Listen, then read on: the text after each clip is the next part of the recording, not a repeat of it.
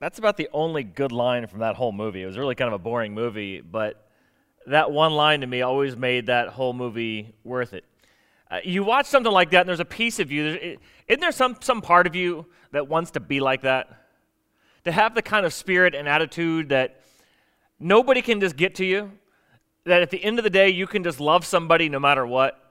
No matter what they do, no matter how they act, no matter how mean they are, no matter how out to get you they are, uh, no matter how vindictive they are, no matter how bad of a person they are, you'd have the ability to look at them and go, hey, you can't get me not to like you. Some of you are like, no, no, that ain't me. Uh uh-uh, uh no, mm mm, They're going to get what they got coming. The more Jesus Christ comes a part of your life, the more that may, hopefully, we're going to see this morning, become something within you. Uh, just the idea that somebody just can't get to you because there's something so core to who you are that no person can change who you are deep down. And when somebody would say, Well, why could, would you still love them? Because what I do is not about them, it's about me. See the difference? See, there's sometimes you, you treat people the way they've treated you because that's what they deserve. There's other times you treat people the way that God's treated you because it's changed who you are. And so somebody say, Why would you do that? Because it's, it's who I am, not who they are. That's the end of the day, the end result. The question is, is, is it really possible to get to that point? I mean, can you really get to that place with God or with your relationship with God that you could have that kind of attitude? Uh, there's a, a, lot. You see this a lot in, in, in, shows and movies. Ted Lasso is a very common one that came out. Um, I haven't watched all of it. I've watched you know some some parts of it here and there, but you see that same kind of thing. It's this guy who just has this personality that no matter what anybody does to him, he's just kind and loving back, right? And you watch that and you think to yourself, I really wish I could be that kind of person, but there's other piece of you that says it's fictional. I don't know if anybody could really be like that. Yet, when you read in the scriptures, that kind of seems like what God almost expects of all of us. Like he kind of assumes that's where we're going to be. Now, last series we talked about how uh, God commands us to love Him, to have faith in Him, how God commands us to fear Him. All of those really are all relational terms talking about our loving relationship with God that will last for all eternity. Uh, and so, kind of a transition from that series into this one, last week we had a, a, service where we just basically spent time singing out love songs to God and just expressing our worship to Him. Uh, and we saw that worship really is uh, and it's such an extreme part of our form of love that you lose all sense of dignity and self respect because of the great love, the overwhelming love that just boils up over you uh, in love. But I'd also submit to say that that kind of loving God is probably the easiest kind of love because it's more emotional than it is volitional, right? And emotional love is always easier than volitional love. Some of you are like, what, what's volitional? You're using some big words here. I know what it means, but I did have to spell check it. So I'm not too far off you with you. Uh, volition just means it's, an act of will. Uh, there's a love that's just an emotion where you feel love and you're excited about love and you want to express that love. Uh, that's why you're listening to the love songs or you're singing the love songs or, or those kind of things. But then there's the volitional will where you're actually doing the acts of love, where it's a decision to love. And let's face it, volitional love's a lot harder. That's why when people say they've fallen out of love, what they're really saying is, I lost the, lost the feeling. I never wanted to make the decision. I just lost the feeling, and I want to get the feeling back. We sing songs about how you've lost that loving feeling, right? I don't know of any songs that say, I've lost that desire to do, I've lost that decision, uh, because we think so much in terms of love being a feeling. But any married person will tell you that love has to be more than a feeling there always comes that point where love just becomes a decision. And last week when we looked at this, this is why it's so important because in the last series, when God talks about how it says He commands us to love Him, do you think God's commanding you to have a feeling? No, you can't command a feeling. I command you to feel. You, never, you can't force anybody to feel anything, but you can ask somebody to make a decision. And that's exactly what God has done. He's, made, he's asked us to make a decision to love him. And it's so crucial and key to this. Um, I, I, I, this is such a core. I've, I've got to go use a lot of scripture this morning. I don't usually use this much. That sounds really bad. to say I don't use this much scripture in a message. What I mean by that is I don't usually use this many scripture references in a message. Um, in John 13 35, uh, that's where Jesus says, A new command I give you love one another. As I have loved you, so you must love one another. By this, everyone will know that you are my disciples if you love one another. Now, this wasn't necessarily a new command. Uh, rather, this was sort of a hallmark or a picture of this relationship that God was instituting or, or teaching us through Jesus Christ. Uh, moreover, he's saying the new command is that you would love the way that I've loved you. Because in the past, you hadn't experienced the kind of love that I've shown you, but now you have, and I want you to love this way. But it, the key here is he says, everyone will know that you and I have a relationship. How? Because you talk about me? Because you sing songs about me? No, they'll know you and I have a relationship because you love one another the way that I've loved you. In other words, they'll see the way you love each other and look at them and go, that guy right there is a Christian. I, I don't know if the guy in the, in the movie was a Christian, but it certainly is a Christian attitude, isn't it? I mean, if you were to have somebody at work who acted like that, it would stand out in such a way you'd say, why? What is it? What, what, what, why would you show love to somebody uh, who's done nothing but, but try to take you down? Uh, likewise, over in 1 John, he says this Let us love one another, for love comes from God. Everyone who loves has been born of God and knows God. But whoever does not love does not know God, because God is love. Uh, in other words, what he's saying here is kind of the, the negative side of it is like evidence that you don't have a relationship with God is the fact that you don't show love. And when, when people look at you and they don't see you having any love for other people, they begin to question, are you really a Christian? Which is really a valid question.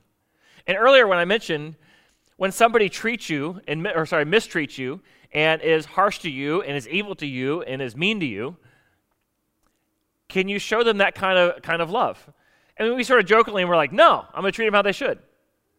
I'm going to treat them as they deserve. And John's looking at it, he's saying, yeah, which makes me kind of wonder do you really have the love of God in you? Do you really love God the way that you say you love God? Because it's easy to say, I love God, but how do you love a God you can't see or feel or touch? Right? I mean, you can go hug a person, but can you do that to God? How do you show God the love? And what you see that the message in Scripture over and over again is simply, you show me love by loving one another. In the same way that I would say, you want to show me love? Love my kids. Be nice to my kids. Love the things that I love. That's showing me love. If you come over to my house while Florida State's playing Miami, see, Jameson had a couple friends over and they were kind of watching the game, uh, and it got a little tense, as it always does. I don't know. It doesn't matter who, you know, what record each team has. It's always going to be a close game, right? And, and it's sort of like if you want to show love and respect for the house you're in, you're going to choose the correct side today, right? And you have that sense, right? You would take it as a sign of unlove if somebody came in and was dissing your team the whole time they were in your house, right? You would. Because to show me love, you love the things that I love. And God says, I, I love all the people that I've created and made, not just the ones that have a relationship with me. I love everybody. You show me love by the way that you love one another. Now, I've always had an issue so, so basically, what John is saying is if you don't love one another the way that God's loved you, it makes me question whether or not you really have a loving relationship with Jesus Christ that will last for all eternity. And it's because of passages like that that I always have struggled. A lot of churches post their salvation numbers. If you don't know what this is, let me just educate you on church background and inside of stuff, or maybe you'll see these places.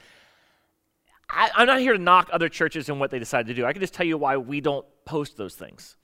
Um, a lot of times people will put out numbers of like, like, oh, this past Sunday we had 525 people in church and 25 salvations. Anybody ever seen numbers like that? Or sometimes on Facebook, maybe uh, be a post of how many people attended and then also how many people uh, got saved that day. And I've been asked, like, why don't we post that? Because, be honest with you, it is pretty exciting when you see that kind of thing. it, it is pretty neat when you when you see people take that step over the line and they're they're becoming, uh, or if, if, if, if gotten, come into relationship with Jesus Christ where they've made that change. Those are exciting moments. I, have always held back from that. Um, and it's because I, I worry about that moment. See, because when somebody, what, what you're saying is this When, when somebody like raises, and this is where a church will typically will do something like what's called an altar call or some sort of response time, uh, where they say, you know, pray a prayer. It's like this magical prayer that if you pray this and everything is all good between you and God, and they'll have you either raise your hand or stand up or come forward. Sometimes they'll fool you into it, where they'll just ask you, you know, with every head bow, every eye closed, you know, just pray this prayer with me. And you're thinking, okay, no problem. I'll pray that prayer. Yeah, because I'm, I'm where I'm going to pray it. Then they go, if you've prayed that prayer, raise your hand. You're like, okay, well, everybody is closing their eyes right now, so nobody will know. So, okay, I'll raise my hand, and you'll hear the pastor say, I see that hand, I see that hand. And then they'll keep turning it up. They'll be like, now, if you raise that hand, will you stand up right where you are? And you're like, oh, I thought I was doing this all in secret, but you know, I mean, now, and then they really turn the screws. Like, you know, if you are ashamed of me before men, then God will be ashamed of you before. And you're like, oh, okay, well, you know, I'm gonna, if I'm ashamed of God, then God's gonna be ashamed of me. So then you stand up. You don't want to stand up. Like, now you standing right there. Don't just stay right where you are. You come forward. Now, now you come forward, and now you're at the front of the church where you really don't want to be. And, You know, we just want you to exit out this site. You're like, what happened to me? A minute ago, I was just here and now I'm off in some room, and then later that day I'm some statistic.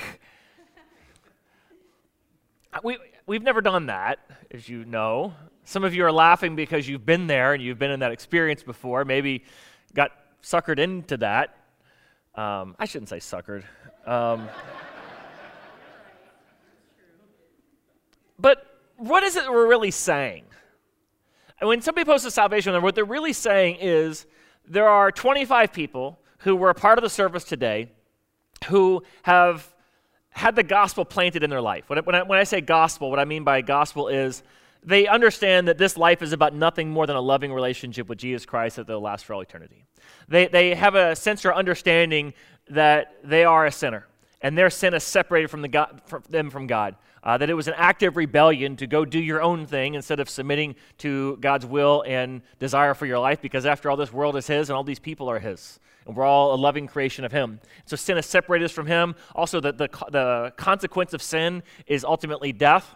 However, Jesus Christ loves us, and God loves us so much that He sent Jesus Christ to die for our sins, to pay for our sins on the cross. And, and if we will just place our trust in Him, that He will forgive us.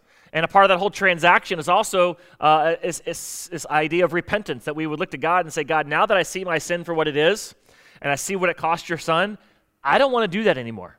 I don't want to be that way anymore. I want to do something different. All of that is sort of incorporated in when somebody raises their hand or stands up or prays a prayer. Uh, and usually, when I, I, t- I said magical prayer, uh, I was being a little overly critical. Uh, basically, that prayer is sort of summarizing up all those theological doctrinal points. Okay? The question is, is are they really Christian or not? I, I don't know. That's why I don't post salvation numbers. I maybe we could start posting like seed numbers, but then that sounds like a prosperity gospel preacher if you are watching enough of those. Because Jesus tells this parable about, about this whole thing. And he tells a parable, it's, it's called the parable of the, of the sower, the parable of the seed. He talks about how the seed is cast out. And this is exactly, I think, what happens in church is he talks about this over in Mark. All the Gospels talk, or Matthew, Mark, and Luke all share this story. I'm going to use the one out of Luke, uh, sorry, out of Mark. Mark chapter 4, verse 3. He says, so, you know, uh, actually, go, I'm going to switch down to verse 13. Um, no, I'll start in 3. I'll tell you the whole parable, then I'll give you his explanation of it. Um, so, a farmer went out to sow his seed, and as he was scattering the seed, some fell along the path. Birds came and ate it up. Other seed fell in rocky places where there wasn't a whole lot of soil. So it sprang up really quickly, but the soil was kind of shallow. So when the sun came up, the plants were scorched, they withered, they died they had, because they had no root. Other seeds fell amongst the thorns, which when they grew up, it choked out the plants, so they did not bear uh, any fruit. Still, other seed fell in the good soil. It came up and it grew and it produced a crop, uh, sometimes multiplying to, a, to 30, 60, or even 100 times. Later on, the disciples get along and say, Hey, that was really cool teaching. What did it mean? Uh, I hope none of y'all ever do that with me. Um, really, because my, my, I'm trying to explain the teaching. I really hope none of y'all walk out of here and go, that was amazing. What, what was it all about? I didn't really get it. Um, but Jesus would purposely sometimes share stuff in mixed crowds of people who were either skeptical or receptive, uh, simply to be able to share the truth, and people who really wanted to know the truth would dig in a little bit deeper. Uh, they'd stick around. And so when those who wanted to dig a little deeper stuck around, they said, What were you talking about there? And he says, Well, it's, it's just like when we share this gospel. Uh, and the salvation numbers are, are shut out there, and people raise their hand and say, Yes, I understand the idea of repentance and needing forgiveness and grace. That's the seed that's been thrown out there. And he says, But the seed's like this. He says, Some people are like that seed that, was, that fell along the path. Remember the one where the birds came and ate up and went away? Some people, it says, are like the seed along the path, where the word is sown and they hear it, but then Satan comes and takes away the word that was sown in them. Uh, this is that person who comes here and they, they hear the message and they raise their hand and say, Yes, I believe. But then they go home or maybe they go to work tomorrow and their friend's like, Whoa, whoa, whoa, whoa, whoa, whoa. You went where yesterday? You were at church. You. You were at church. Seriously? Oh, don't tell me you bought into all that stuff. No. Uh uh Oh, come on, come on, come on. Seriously, you did what? And you're like, well, you know, and then you get to talking, and like, oh yeah, well, what you really think God created the earth in six days? I mean, come on, have you not watched the History Channel? Have you not watched Discovery Channel? Seriously, is that what you really believe? You think like a, you know, God, you know, sent a fish to swallow up a guy and Jonah and the whole that whole you think that? You think all the animals just got in one big boat and there was this worldwide flood? You believe all of that stuff? Are you kidding me? you're a nut. Like, well, yeah, I don't know. Yeah, uh, and because you can't answer every theological question ever posed, you know, sometime between Monday and the following week, or maybe a week or two later, maybe something just, at some point you're like, yeah, I really don't know. And so it's like you believed, but now you don't believe. You never really had a loving relationship with Jesus Christ for all eternity. What happened is you came in and you believed. Because, I don't know, I did a really good job of talking you into it. Or somebody else, some other pastor did a really good job of talking you into a relationship with God, like I'm a used car salesman. I can, I can get you in this baby, whether you want to or not. I'm sure I can find some affordable payments for all eternity. It's going to be worth it. You're really going to like this ride. But they always say if somebody can talk you into it, somebody else can talk you out of it. And that's like the seed that falls there, and some other bird comes in and just talks you right out of it. And you've had friends like this who came to church for a while and then Hey, hey, what happened? Well, you know, I'm not really sure I believe all of that. I'm not really want to be one of those. And so they were there and they, they went out. Now, do I count that person as a salvation? No, I could count him as a seed. I planted a seed, but I don't know what happens on Monday. And then he says, Others are like the seed that, that fall in the rocky places. Remember, this is where the sun comes in and scorches it up and it, it, it withers and dies? He says, That's where they hear the word, and at once they receive it with joy. They're really excited. They'll leave out of here they're in a great, they're in a great place. But since they have no root, they only last a short time. When trouble or persecution comes because of the word, they quickly fall away. So this is that person. They come in, they raise their hand. I believe. Uh, I understand that Jesus Christ died on the cross for my sin. I want to have a love relationship for all eternity. And although, if you were to ask them, and this may be you, and I were to say, now, was that just sort of a consumeristic, relational, transactional moment? Huh? I don't, even know what you, I don't even know what you just asked me. Were you just raising your hand because you wanted to make sure you went to heaven?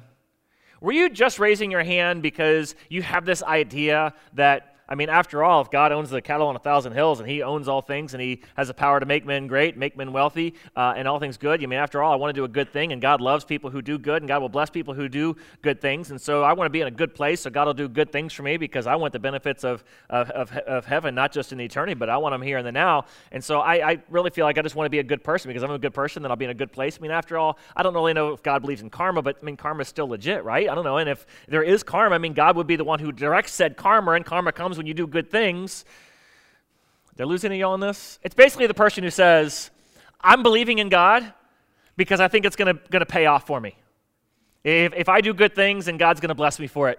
Uh, and if I have a relationship with God, then after all, then I get to go to heaven. I mean, this was, like, this was why a lot of kids, I remember when I was a, a kid, um, one of the salvation talks I heard was, you know, we, there's two options in life. One is a place of utter torment in hell. You ever been around a campfire and got it too close to it? Imagine that for all eternity. Or you can go enjoy a big pizza party in the sky every day, all you want. Which one do you want, little boys and girls?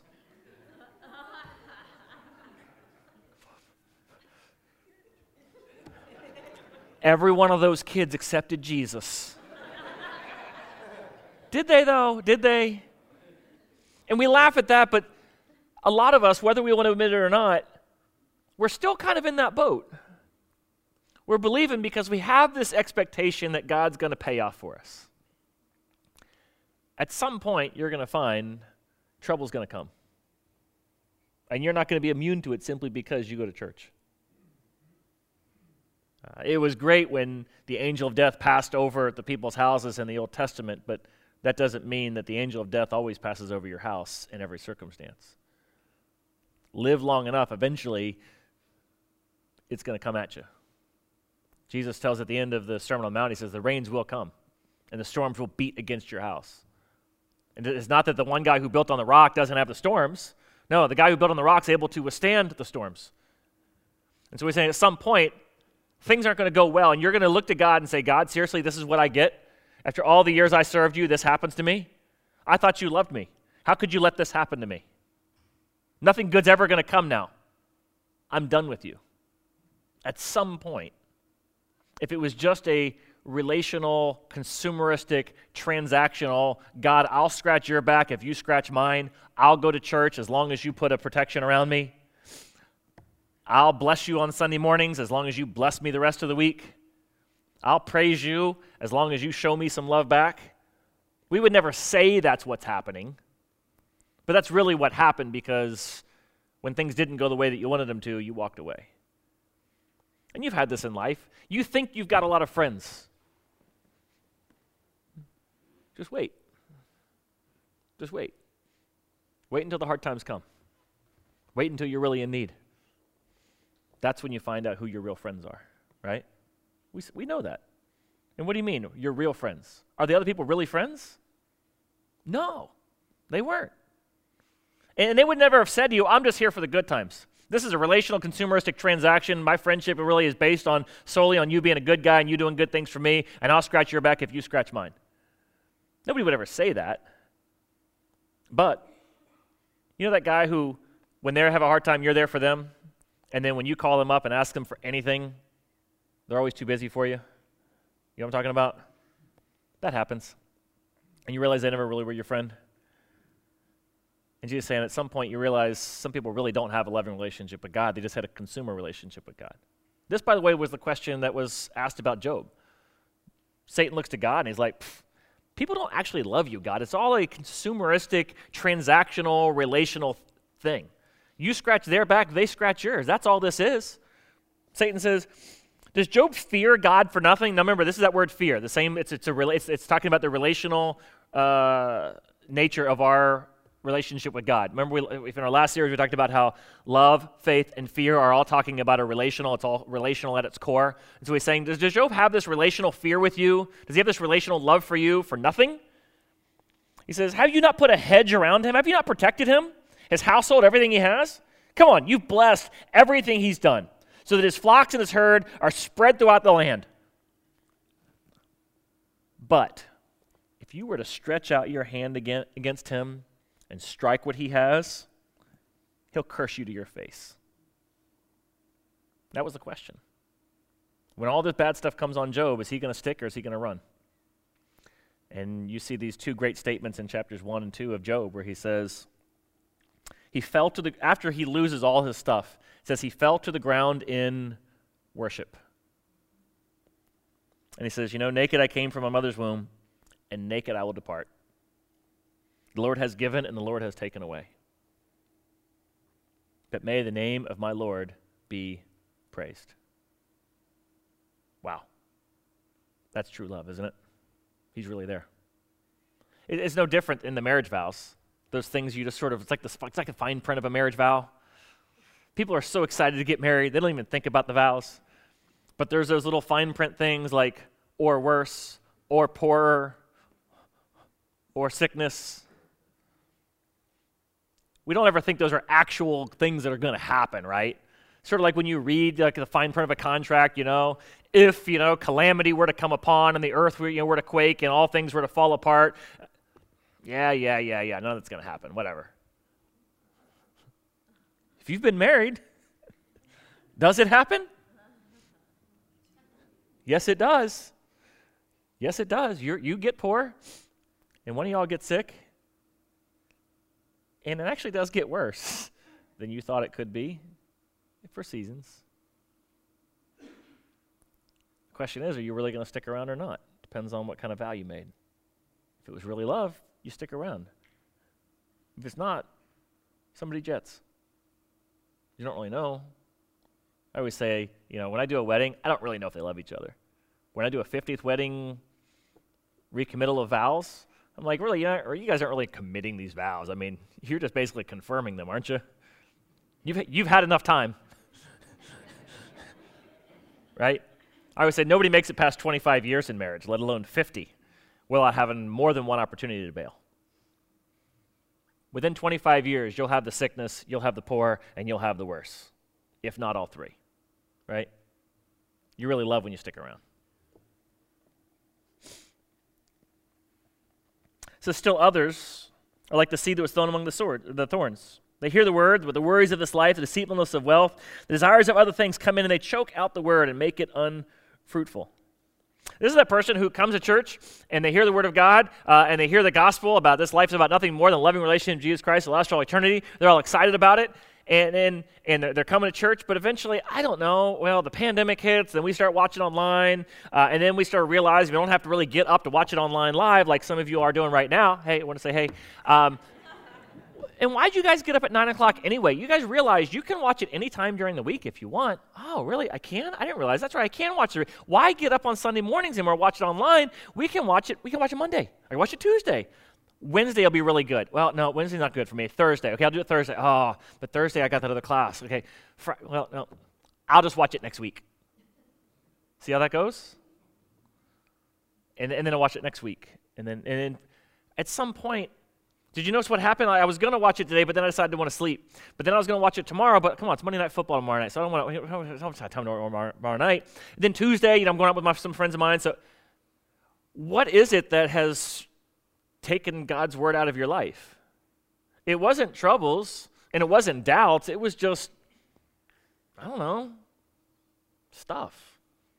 Just got distracted. It wasn't a priority. And it's not that I, that's not, not that I ever meant to walk away from God. I just, I don't know. We just kind of drift. We just kind of drift. And that can happen in relationships. You just drift. When you don't make a relationship a priority, eventually you'll drift. And so eventually these people just kind of aren't there anymore. It's kind of like the teenager who falls in love, right? Like, any of y'all have like a teenage girl who's like in love with a different boy every single week? And if it's not a boy at school, then it's a boy band, right? Some of y'all remember back in the day, right? Well, I like Justin. Well, I like Joey this week. Well, no, I don't like Joe anymore. I like Tommy. You can't keep up with which one is the guy that they love, or, or you know, right? You can't keep up with which guy it is because they're in and out of love every single week. And a lot of people are like that. They, they're in love with God this week, but then I'm also in love with football tomorrow. And then after that, I'm also in love with shopping. Well, then I'm in love with my friends. And then I'm in love with. And all these competing loves come in. And I mean, I love God, yeah, but I love a lot of other things too. And when you love all these other things, turns out you don't really love the thing that you said that you loved. It just really wasn't there. And then he says there's others, though, that are like the seed that's thrown on the good soil. Good soil. They hear the word, they accept it, and they produce a crop, some 30, 60, even 100 times what was sown. You'll see this metaphor used throughout Scripture, Old Testament, but a lot in the New Testament. At the end of the day, it's all about the fruit. It's all about the fruit. How long does it take to get fruit out of a tree? You plant a seed today, you're not going to get an orange tomorrow. It takes a while before you ever really have the fruit, which is why you don't always know. Which is why I don't always don't post the numbers. Maybe I could start posting the number of seed numbers or something like that. I don't know. You know, 25 salvation seeds planted today. Let's pray that the birds don't come and the thorns don't come up and the sun don't hit them. We'll see who's still standing next year. Because it's all about the fruit. You know, Jesus says there's false prophets that will come in. They'll look like Christians. You know, people will come in and say, "Oh yeah, I believe in God." He says they come like they come to you like like a wolf in sheep's clothing, which is why you never trust a preacher in wool suits. preacher joke. Sorry, I couldn't resist. He says, "But by their fruits, what you'll recognize them." You don't pick grapes from thorn bushes, and you don't pick figs from from from thistles. Likewise, every good tree bears good fruit, and every bad tree bears bad fruit. A good tree can't bear bad fruit, and a bad tree can't bear good fruit. Every tree that does not bear good fruit ultimately gets cut down and thrown into the fire. In other words, those people never really had a relationship with God. They didn't. They just raised their hand. And it's not really shown as to whether or not you have a real relationship with God until you actually see does this person actually love like Jesus Christ has loved them. So, so how is it that you bear the fruit? Jesus tells that in John chapter 15, right? He says, I am the vine, you are the branches. If you remain in me and I in you, you will bear much fruit. And if you continue on, he sums all up with saying, Now, love one another just as I have loved you. Um, everything, it's, it's all continuation, the culmination of everything he said earlier. He says, This is how to know you're my disciples if you love one another. He ends all of that with talking about the fruit thing again. It all comes down to fruit. So, what does it really mean to love like Jesus Christ loved? That's where I'll end off on the final passage, which where we go back to the internship. What did Jesus say about loving? You've heard it said, love your neighbor and hate your enemy, but I tell you, love your enemies and pray for those who persecute you, that you may be children of your Father in heaven. After all, think about it. God causes the sun to rise on evil and the good. He sends rain to the righteous and the unrighteous. You hear what he's saying there? God does good things for evil people. He gives them sun so their crops will grow, and He gives them rain so their crops will grow. We always picture, like, you know, in the movies, what happens with the evil house, right? It's got the storm cloud over top, and everywhere else it's sunny. It's like, that's not God. God gives everybody sunshine for their crops and gives everybody the rain they need for their crops. And then He says, if you only love those who love you, what reward will you get for that? Like, why would that be impressive? Don't even tax collectors do that? Doesn't everybody have a relational, transactional, consumeristic love for other people? And if you only greet your own people, how are you any different? Don't pagans do that? So, what's this mean for you and for me? Can you really have the kind of attitude where you look to somebody and say, You can't make me not like you. You can't make me not love you. How? Where does that come from?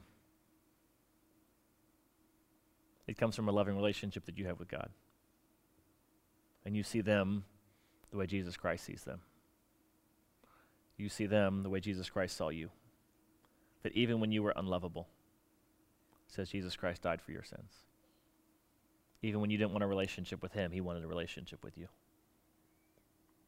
even when the people were spitting on him and mocking him, he cries out to God, Father, forgive them, for they know not what they do. That's the way Jesus Christ has loved us. Which one of the seeds are you? Let's pray.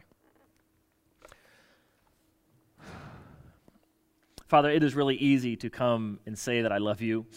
It's easy to raise a hand or even stand up, or even as terrifying as it is to walk to the front of a church, all that is truly easier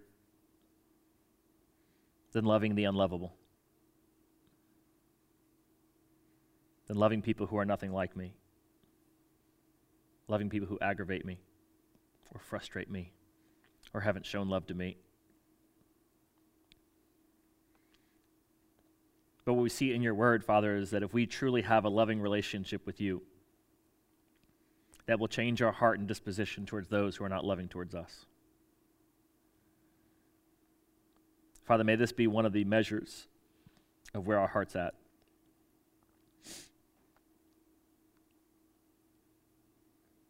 Is how do we love people, Father, who don't love us? And in Jesus' name we pray. Amen.